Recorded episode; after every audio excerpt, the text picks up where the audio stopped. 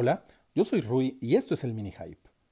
El día de hoy, un abogado nos va a explicar exactamente qué está sucediendo entre Apple y Epic.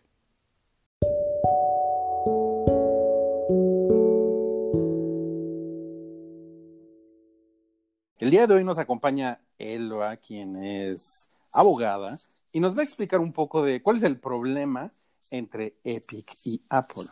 ¿Cuál fue el problema? A ver, de entrada, ¿cuál fue el problema? De entrada, ¿cuál fue el problema? Pues que, pues que Apple es un gigante, ¿no? De la industria, básicamente. O sea, esta, esta narración que tiene Epic de estamos dando la buena batalla porque hay empresas chiquitas que la pasamos mal, pues es real, ¿no? Y pues básicamente lo que ya han estado discutiendo en otros programas ustedes, que es este tema de cómo se le cobra el 30% dentro de la tarifa a aquellos que vendan sus productos en la tienda de Apple y cómo Epic considera que esto es un precio pues demasiado alto para lo que en realidad les está ofreciendo Apple como distribuidor de su producto. O sea, por, por cada dólar que vende Epic, Apple se queda con 30 centavos. Así es. Así es. Y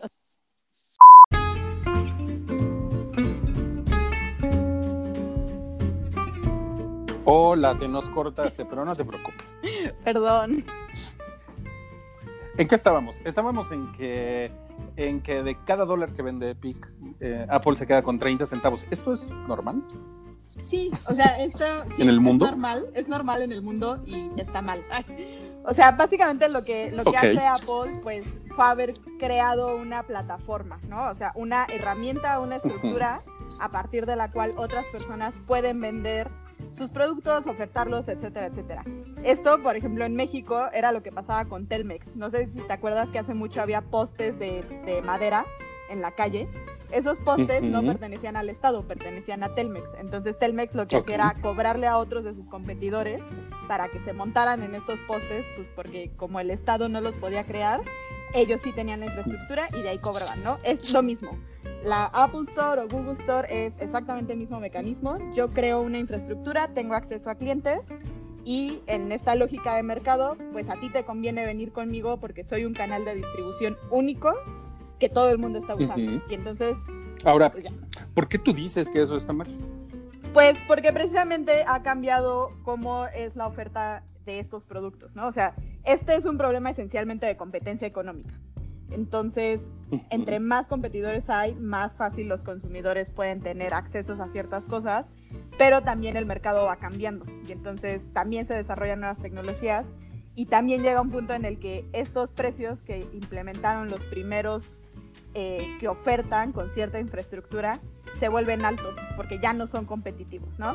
Y aquí el tema es que pues Google y Apple tienen pues casi todo el mercado y eso los hace que tengan una dominancia muy fuerte, un poder muy grande y Epic lo que está haciendo es por el otro lado decir, a ver, espérense, ahora somos muchos más los chiquitos que eh, pues podemos hacer nuestras propias tiendas y que además ya tenemos a estos consumidores que se interesan en lo que Cautivos. hacemos. Exacto.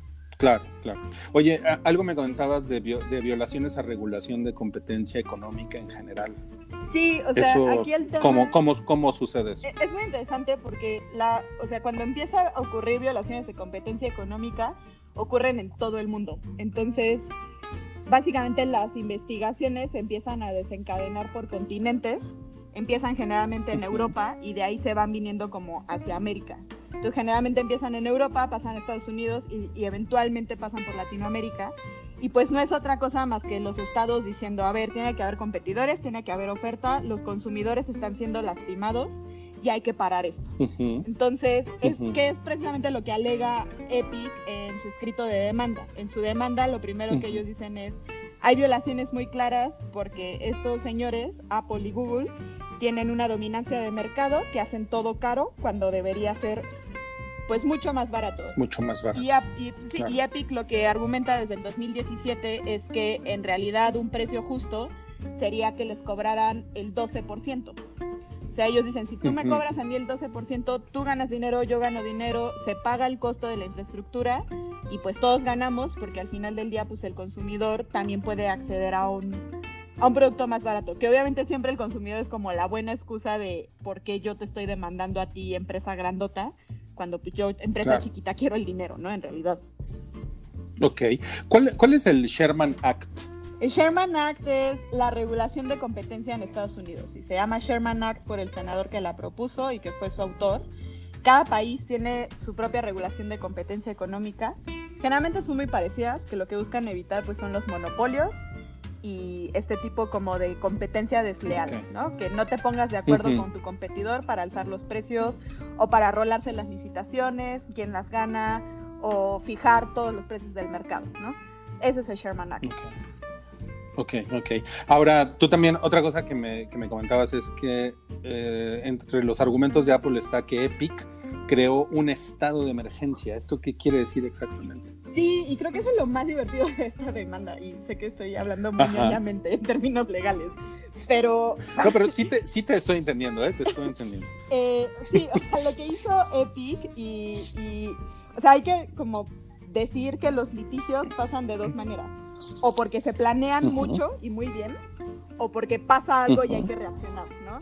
En este caso Epic lo planeó y lo planeó muy bien, cosa que vimos desde el video, cómo hizo su tienda, etcétera, etcétera. Pero también tiene que ver con la estrategia legal que están siguiendo. Para empezar, los abogados que tienen detrás de ellos son irónicamente los que usó Apple cuando demandó a IBM. Eh, y la abogada líder de este asunto, de este equipo de abogados, se llama Christine Barney, que trabajaba en la División de Competencia Económica del Departamento de Justicia de los Estados Unidos. O sea, contrataron... ¿Cuándo fue esta demanda a IBM? Perdóname. ¿Cuándo fue esta demanda a IBM? La demanda de Apple a IBM fue... ya tiene un ratote. Ay, no te tengo la fecha, pero sí, ya tiene un rato. O sea, ¿fue, hace, ¿fue en este siglo o fue en los 90? No, creo que fue en los 90. Fue en los 90, ok, ok. Sí, pero justamente, justamente son los mismos abogados, lo cual también está como muy divertido. Eh, está muy cagado. Y pues sí, o sea, el escrito de demanda es un escrito de 170 páginas, muy bien preparado, que pues alega no solamente estas violaciones como muy técnicas, sino que además te dice cosas del tipo pues Apple es un monopolio porque no es posible que solo ellos creen eh, sistema iOS, ¿no? Y también es un monopolio pues porque sus equipos están con candados, etcétera, etcétera, etcétera. O sea, muchos análisis técnicos de los monopolios y de esta verticalidad. Y al final, lo que también es muy interesante es que eh, ellos dicen, no, no queremos que nos pague Apple nada, sino que lo que le piden al juez es que el juez cree las condiciones para que exista competencia, ¿no? Entonces, otra vez este como discurso de nosotros estamos peleando por todos y no por nosotros, ¿no? Ok, ok. Oye, pero ahora dime, ¿cómo se puede defender Apple? Ah, pues justamente Apple lo que argumentó es este tema del estado de emergencia, ¿no? Porque como te decía, lo prepararon muy bien y cuando se presenta la demanda, Apple, como en todo juicio, tiene el derecho a contraargumentar lo que están diciendo de ellos, ¿no? Y entonces ellos dijeron, no, estos, estos señores de Epic están creando un estado de emergencia al estar manipulando el mercado, al quitar, su, al, abrir esta otra tienda con un precio más bajo, no estar cumpliendo el contrato que nosotros teníamos y encima de todo demandarnos, ¿no? A eso es lo que le está llamando el estado de emergencia Apple. Eh, y pues que sí, que al final, o sea, el argumento de Apple es muy formal diciendo, tú y yo teníamos un acuerdo, un, un contrato, que tú aceptaste en su momento y que ahora sales con que ya no solamente lo estás incumpliendo, sino que encima de todo me estás reclamando a mí.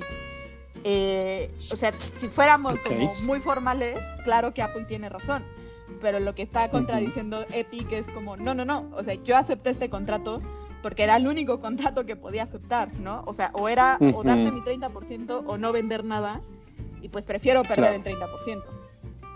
Claro, claro. Oye, en el mundo de los abogados, ¿los contratos no son sagrados?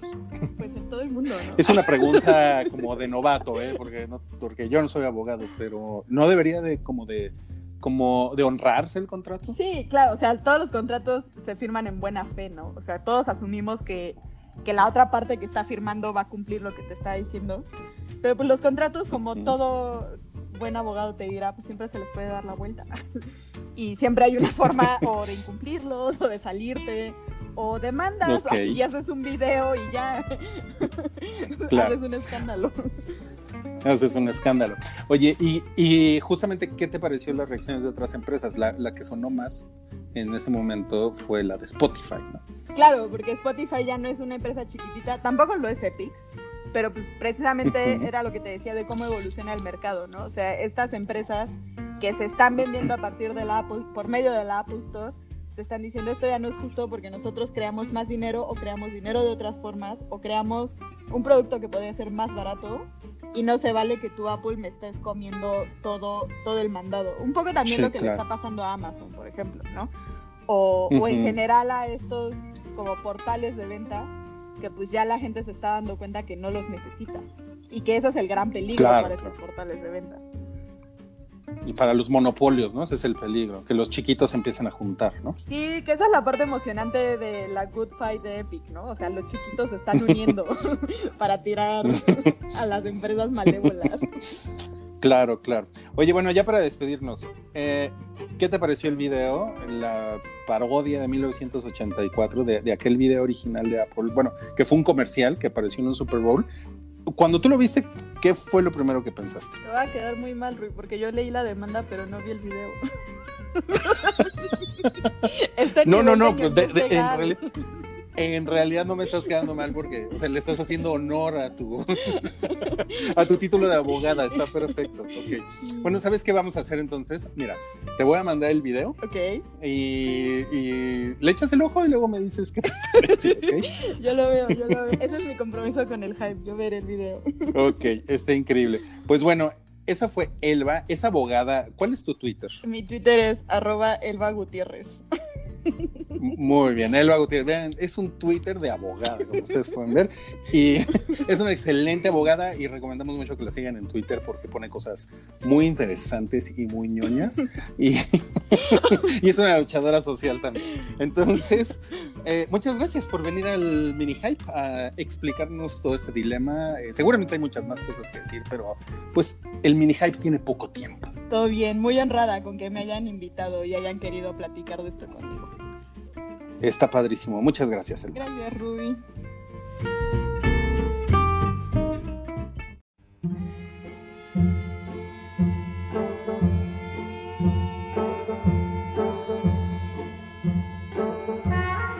Tu apoyo es necesario y muy agradecido. Aceptamos donativos para seguir produciendo nuestro blog y podcast desde patreon.com diagonal el hype.